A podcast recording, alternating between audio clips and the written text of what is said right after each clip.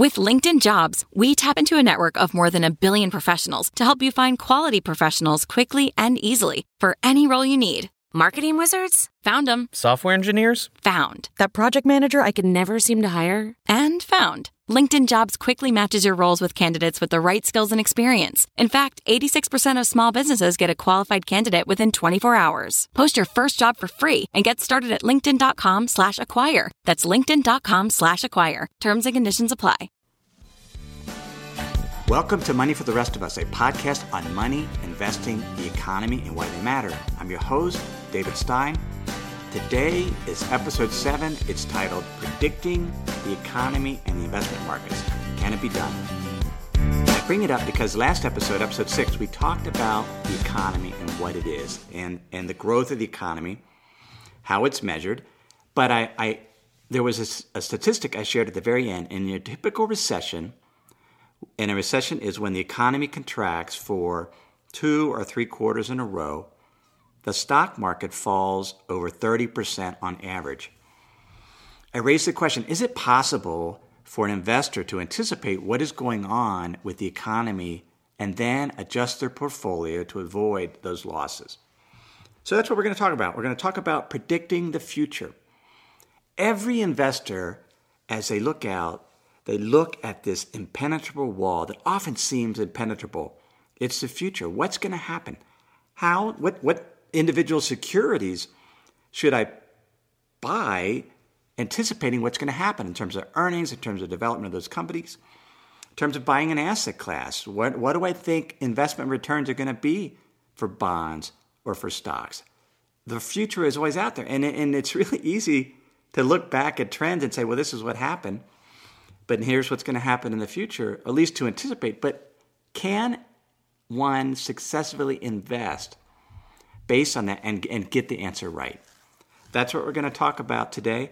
I'm going to start with an article that was written in the year nineteen hundred. It occurred, it was written in the Ladies' Home Journal. I don't know if that magazine exists, but the author was John Alfred Watkins.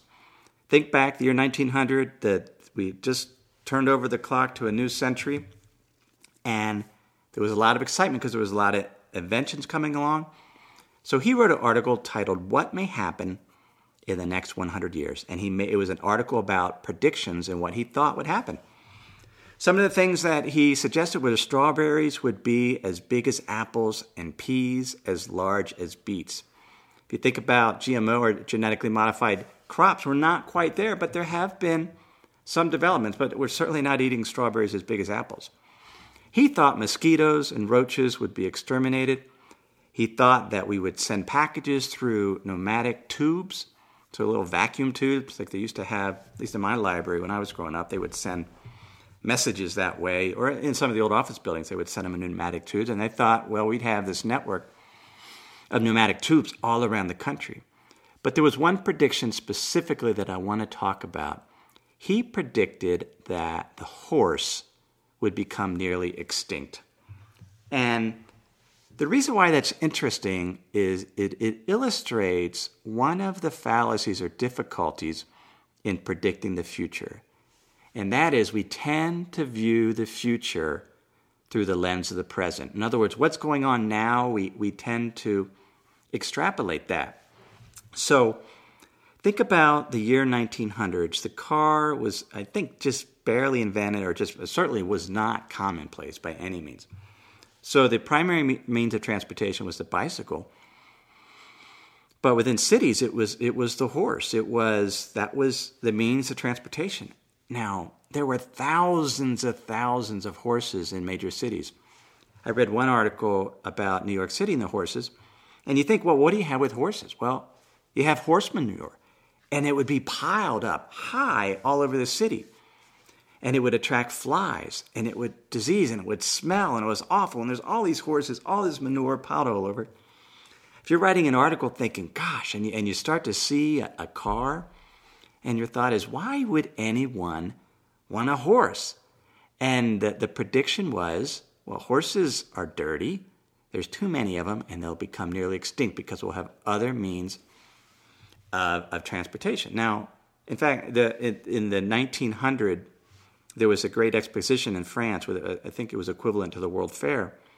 There they did some prints, and they showed one of the prints was of a horse, and it said, the title was, in the year two thousand, a curiosity. In other words, horses would be some rare, it was a, it pictured some kids looking around, looking at this horse, kind of at a museum almost, because it was so rare. That that indicates one of the challenges in predicting the future is because we tend to extrapolate what is going on and in and and just sort of to, to, into the future, and and that's kind of how it it's often done. Now,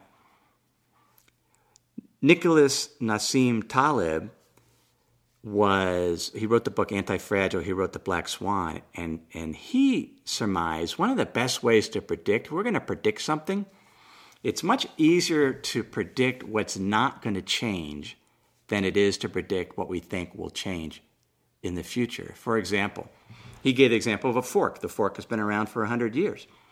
If we were going to bet on what the fork's going to do over the next one hundred years, since it's been around so long, it's more likely that that will still be there. Now, why is that important? Well, one of the things that, in terms of how I invest and, and many others invest, when you think, well, what, what's not going to change? Certainly there's going to be economic cycles. That's not going to change. That's always going to be there. What's not going to change is human nature, the level of fear and greed in the marketplace, and, and how that fear and greed certainly works to the psychology, the psychology of investors, but also impacts valuations. You can have bubbles and you have busts. That's not just not going to change. That's some, that's part of our human nature. And since markets are made up of humans, that's something that's always going to be there. So if there are going to be periods where, where there are booms, where the stock market is booming, and or a bull market, or a bear market where the stock market's contracting, periods when the economy is booming and growing very strongly, so corporate profits are growing, or periods of recession where the economy is contracting. As an investor, you have three choices in terms of what to do about that, in terms of how you view the world and structure the portfolio. And every single professional investor has to ask the same question in terms of what they're going to do. There are three ways to invest. One is to completely ignore the future and just be a, a buy and hold investor where you structure your portfolio, you ride the booms up, and you ride the booms down or the bust down. And, and I liken it to riding a roller coaster. You just you, you hang on for dear life and and not even worry about what's going to happen. You just you just assume, sort of back to the example of Nicholas Nassim Taleb that I gave, is focus on what's not going to change. And, and many investors invest assuming over the long term, the stock market has increased, it's delivered a positive return. I firmly believe that because it has done so for over one hundred years, that it will continue. And so I will ride out every single storm. That's one way to invest. Second way is to actually, I talk about this impenetrable wall of the future, is to actually reach out and make specific predictions of where you think the economy will be in a year, where you think the stock market will be, what companies will do very well. In other words, you're very, very entrenched in predicting specific events, specific outcomes, predicting the future. That's another way of going about it.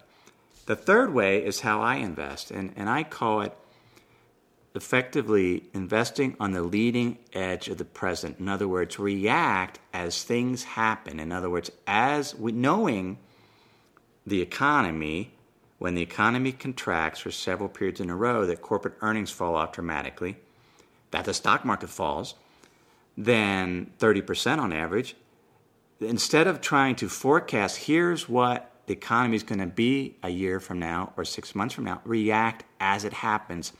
And and not completely get out of the market, but adjust portfolio risk based on the level of risk in the market. So when market valuations are high, I have less exposure to stocks. When market valuations are cheap, I will have more. When the economy is slowing down, and I'll, and I'll share in a few minutes how you can tell whether the economy is likely to slow, I'll adjust my portfolio exposure. Now that's different than predicting what the economy is going to do, because there's something in behavioral f- finance called confirmation bias. I follow someone on Twitter, and, and I like to follow him because he's a, he's a smart investor, but he is also absolutely, absolutely convinced we are in a recession. And so his entire lens for viewing the future is based on view, viewing the present as the data comes, because he is so convinced that, that we are in a recession that every single piece of data, if, if it's positive data saying the economy is growing, there's always an excuse why it was positive. And if it's a negative data, it confirms his view of the world. Now, that's one way to invest. I, I would not highly recommend that at all because it's risky. And as opposed to, there is something investors can look at to determine the direction of the economy and adjust their portfolio exposure. There is something that's released every month across the globe. They're called Purchasers' Managers' Indices, or P M Is. And the, the global organization that puts these together is, is MARKIT, M A R K I T. There's also one in the U S, the Institution, Institute of Supply Management. And what they are is surveys. They're comprehensive surveys where they, they interview manufacturers about what they're seeing in their specific marketplace in terms of trends, in terms of employment trends, in terms of inventory, in terms of demand. This is a really interesting survey, and it was just released in the U S, where across the globe, it's released at the beginning of the month. And so you kind of get this, you get this survey once a month, very comprehensive, across the globe. But what's fascinating about it is these surveys are scaled. So generally, the, the common sort of the consensus is, it, and, and the providers of these surveys say, all right, if it's if the number for the particular P M I that month is fifty or higher, so I, I think the most recent in the U S the for the P M I number was, I think it was fifty-five and or fifty-six. And so that would suggest the economy is continuing to grow. And if it's below fifty, it's commonly believed that the economy is slowing. What's interesting, though, is the number is not really fifty. The, the, if you look at the data in the past, and I've gone back to, the, I think, to the nineteen fifties, generally speaking, there have been seven recessions, actually, if you go back to nineteen seventy. So that's what, thirty, almost forty years. Since nineteen seventy, we've had seven recessions. Every single one of those, those recessions, the P M I number, the survey data went below forty-eight. So the number's not fifty, it's forty-eight. There have been no false alarms. There, there's not been an example where the P M I fell below forty-eight, kind of in the forty-seven or below range, and we have not gone into recession. The one we was close in nineteen eighty-seven when the stock market crashed. It seemed like the economy was slowing, but that that's a very consistent survey. Now, the, I mentioned this guy I follow on Twitter, and, and the, the P M I number came out at fifty-six. He's firmly believed we're in a recession. His, his thing is, well, the markets don't react. It's just survey data. It's meaningless. But it's been so consistent in terms of its ability to predict recessions. Now, there's all kinds of data to, to determine whether we're in a recession or not. And and even this particular P M I data isn't foolproof. I mean, I, I like I said, I would not move completely out of the market based on that, that data. On the other hand, I would reduce my risk and reduce my exposure to stocks. Not everybody wants to do that. Some investors just, like I said, buy and hold. Ride the market up, ride the market down. It certainly is easy, easier that way in the sense that the implementation is easier. I'm not so sure psychologically it's easier. If, if think about how you felt in two thousand eight if you were a buy and hold investor.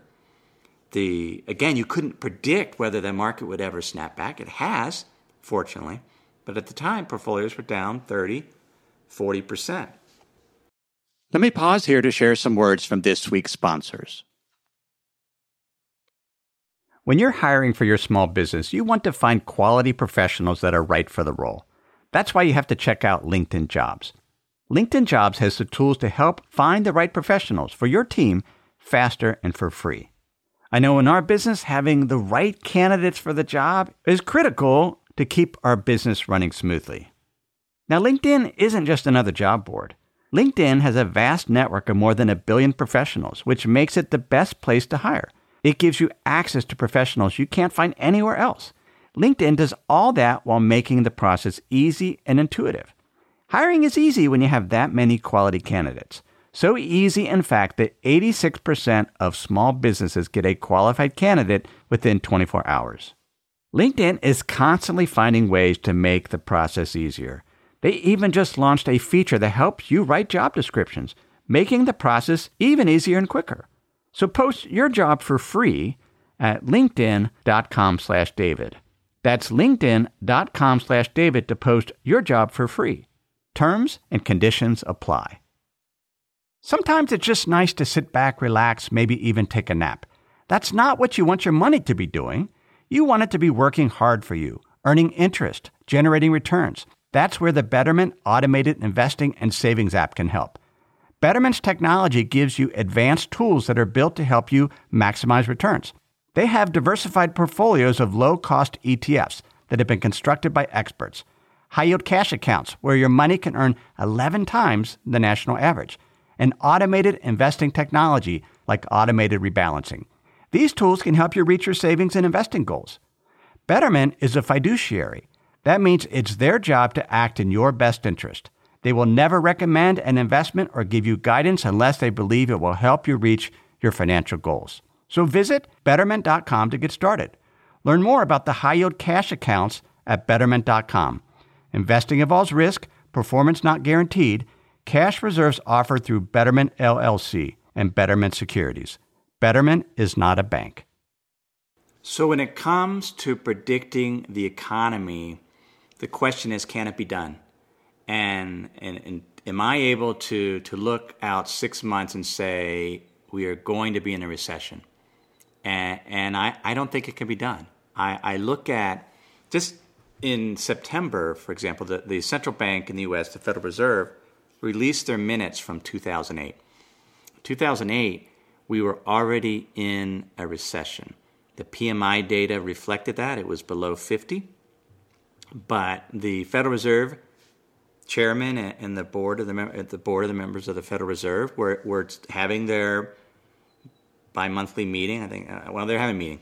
And they were discussing what was going on in, in the economy. And even some of the smartest economists in the world weren't convinced. They weren't sure what to do, but they, they weren't actually convinced whether we were in a recession or not. And it turns out we were in one of the deepest recessions this well in the last hundred years since the Great Depression. So there's a difference between saying we're in a recession or we're predicting recession is going to happen, and what I'm suggesting is just look at that simple measure of P M I. It's released monthly. It's simple. It's straightforward. But it's based on reams of survey data, but it's one number, and as I said, I adjust my portfolio based on that number. And if it's not showing a recession, then then I will adjust my risk accordingly. In terms of the stock market, again, can investors predict what's going to happen? Will the market go up? Will the market go down? Which companies? I don't think it could be done successfully. And, and I don't think it's worth paying a manager to to predict the future, because I have seen, I used to research money managers. I've visited hundreds of managers over the years, some of the best in the business. The best managers I know are not sitting there trying to predict the future. They're doing exactly what I do. They are reacting as the future unfolds. They are essentially investing on the leading edge of the present, and they're relying on things that don't change. What doesn't change when it comes to investing? Human nature, the level of fear and greed in the market, the ability of investors to bid up valuations very high, and the ability of investors to, to get fearful to valuations cheap. And so some of the most smartest investors I know just adjust based on, they'll buy things that are extremely undervalued, where investors are fearful, and they'll just wait it out. So they're, they're really, in my mind, the two viable ways to invest is to either buy and hold and recognize you're in for the long term. You're willing to ride that roller coaster up and down, or you can adjust your portfolio asset mix. You can risk manage based on what's happening now, based on valuations in the market, based on the where the economy is going is reflected in, in this P M I data. Is is it above forty-eight or is it below forty-eight? And that's specifically related to the U S, although there's global indices that are very similar that you can adjust. And then certainly there's some adjustments that could be made just based on the level of fear and greed. When investors are extremely fearful, that's an attractive time to invest. Where are we today in terms of the stock market? Well, in terms of valuation, we're on the high side. And, and you could look at a multiple measure. Profit margins are at all-time high. Profits are, are very, very high. And the market valuations are certainly above average. That's a risk. In my portfolio, I've adjusted. I've reduced it, reduced my stock exposure because of that risk. Where are we in terms of the economy? The economy is, it continues to grow. The most recent P M I data suggests that we are not showing a slowing economy. And, and because of that, I'll have a little more risk based on it. It's like having different different level, levels. Or an analogy I've used is like a traffic light. In my mind, the the stock market valuations right now, the, it's a red light. It means slow down, be cautious. Whereas the economy is is green in terms of going. So that says go. And so you can kind of adjust these two level, levels, levers based on, or your level of stock exposure based on the the valuations, based on economic direction. And I'll also look at the level of fear and greed in the market, which is which is called sentiment. Now you might be saying, David, the economy actually contracted in the U S in the first quarter. Are we not? Is that not the beginning of a recession? Well, I can tell you the P M I data does not suggest that it is. We are not below forty-eight. So if, in fact, we are in a recession, as my Twitter friend is convinced that we are, it would be the first time that I'm aware, as I look back at this data to the nineteen seventies, that we've ever had a recession where the P M I data didn't reflect it. Now, perhaps if we actually are, then as the survey comes out in July or the beginning of August, it will reflect that. And then I'll adjust my portfolio accordingly. There is one other prediction, one hundred year prediction that I wanted to share today. And I, I don't know if we're going to actually be able to get to the ramifications of this, but back in the midst of the Great Depression, the famed economist John Maynard Keynes published a talk, and, and he gave a talk, and then it came afterwards in a book. And he felt that one of the reasons that we were there was a recession or the Great Depression, one of the reasons for the Great Depression was, and, and let me let me quote, he said, "Our discovery of means of economizing the use of labor is outrunning the pace at which we can find uses for labor." In other words, because of technology, because of, of increased productivity, he felt that the economy, the companies and, and business had become so productive, they could make everything that the world needed with less and less workers. And so those workers were having less income to buy this stuff. And so it was kind of this downward spiral that we talked about in the last episode, episode six. So, because we, we talked about, okay, the economy grows over the long term as population increases, the number of workers, and those workers become more efficient. And, and he raised the question, well, what if they're so efficient that they can make everything we need without the, so many workers? And his prediction was that we would continue to get so much more productive as a society that the day would come within one hundred years that every worker would be able to work only three to four hours a day. They would be able to live just like Henry David Thoreau lived, as I talked about in episode five, The True Cost of a Thing.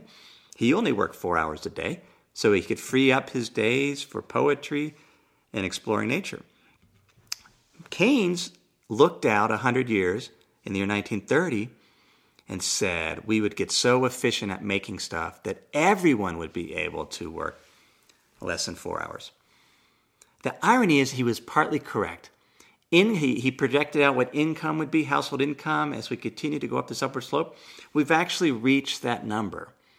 What he missed was the fact that our needs, not even our needs, our wants would dramatically increase. Our income has gone up, but we've come up with more and more things to buy.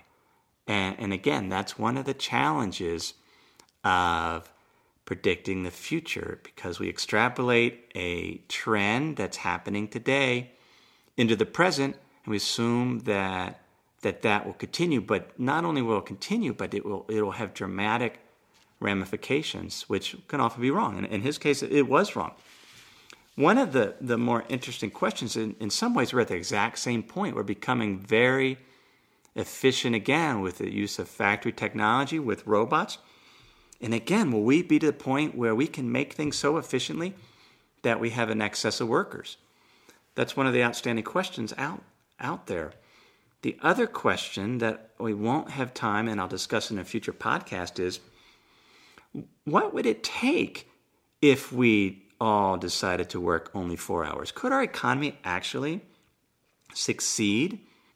What would be the impact on the stock market if, if we did that? We became so efficient, but we worked less. I'll go ahead and, and next episode, episode eight, we'll, we'll talk about that, because I've given it a lot of thought and how, how would how would that actually work. But today's episode was the ability to predict the future. At the end, I don't think it can be done. I think it's more effective to either be a buy and hold investor and ride the roller coaster up and down. I can't do it personally. I'm, I'm just not wired that way.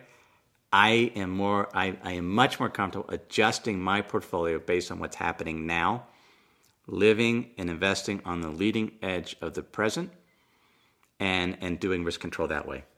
So that is episode seven. You can get show notes at money for the rest of us dot net. That's money for the rest of us dot net. Again, you can also sign up for the Insider's Guide there, where you will get show notes sent to you and other things that I didn't cover in the podcast and other insights that I just didn't didn't get recorded. And and you'll you get a preview of what's going to happen. So I send that out before the podcast hits Apple, iTunes, or Stitcher, or you can get it directly from the website, money for the rest of us dot net. If you have any questions, you can email me at j d at j david stein dot com, or suggestions for future topics. Again, what I've shared today is for education only. I have not considered your specific risk profile. I'm, I've not given predictions for the future, because I don't do that. And, and that's something to keep in mind, that this is just, just for general education, so you can learn and you continue to build on, on your growth. Again, thanks for being here. I'd love it if, if you'd be willing to leave a review of the podcast on iTunes. You can find it uh, just Money for the Rest of Us. Thanks again.